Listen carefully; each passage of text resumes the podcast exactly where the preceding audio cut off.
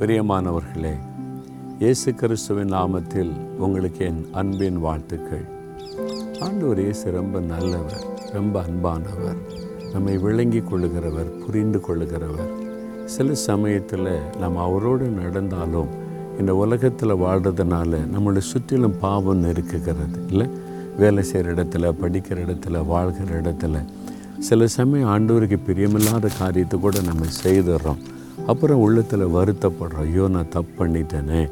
நான் இதை செய்திருக்கக்கூடாது இப்படி செய்துட்டேனே. சூழ்நிலை சில சமயத்தில் அந்த பாவ கரையை நமக்குள்ளே கொண்டு வந்து விடுகிறார். உடனே என்ன நினைக்கிறோம்? சரி நம்ம ஆண்டவரோடெல்லாம் நடக்க முடியாது. நம்ம இப்படியெல்லாம் வாழ்ந்தாக்கி ஆண்டவரோட நம்ம நெருங்கி வாழ முடியாது. அவர் பரிசுத்தமுள்ள தேவன்.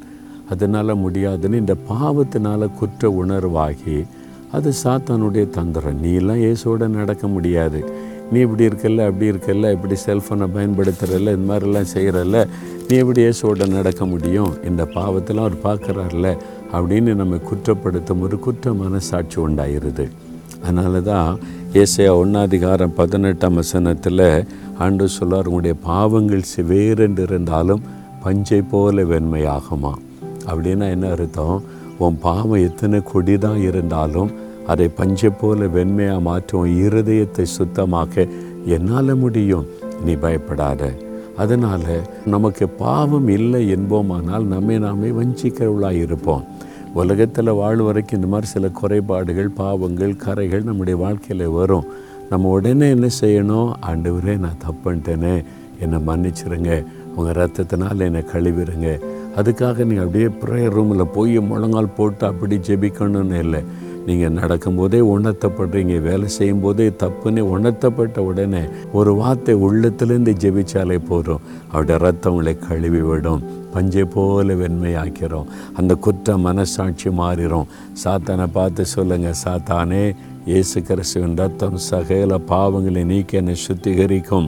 என்னை சுத்திகரித்து விட்டதுன்னு சொல்லுங்கள் அந்த குற்ற மனசாட்சிக்கு இடம் கொடுக்காதுங்க. பிசாஸ் அப்படி தான் குற்றப்படுத்திக்கிட்டே இருப்பான். இப்போ சொல்லுங்கள் நான் இயேசுவின் ரத்தத்தினால் கழுவப்பட்டு விட்டதற்காய் ஸ்தோத்திரம். இயேசுவே உங்கள் ரத்தத்தினால் இன்னொரு முறை என்னை கழுவி பஞ்சை போல வெண்மையாக என்னை மாற்றிருங்க சுத்த இருதயத்தை எனக்கு தாங்க. சாத்தானே குற்ற மனசாட்சியை கொடுக்கிற பிசாசே என் இயேசுவின் ரத்தம் என்னை கழுவி விட்டது அவருடைய ரத்தத்துக்குள்ளே என்னை ஒப்பு கொடுத்துட்டேன் நீ என்னை குற்றப்படுத்த முடியாது. இயேசுவின் நாமத்தில் உன்னை கடிந்து கொள்ளுகிறேன். என்னோட பேச உனக்கு அதிகாரம் இல்லை. அவருடைய ரத்தம் என்னை கழுவினதற்காக உமக்கு ஸ்தோத்திரம். சுத்த இருதயத்தை எனக்கு தந்துவிட்டதற்காக இயேசுவே உமக்கு ஸ்தோத்திரம் ஸ்தோத்திரம்.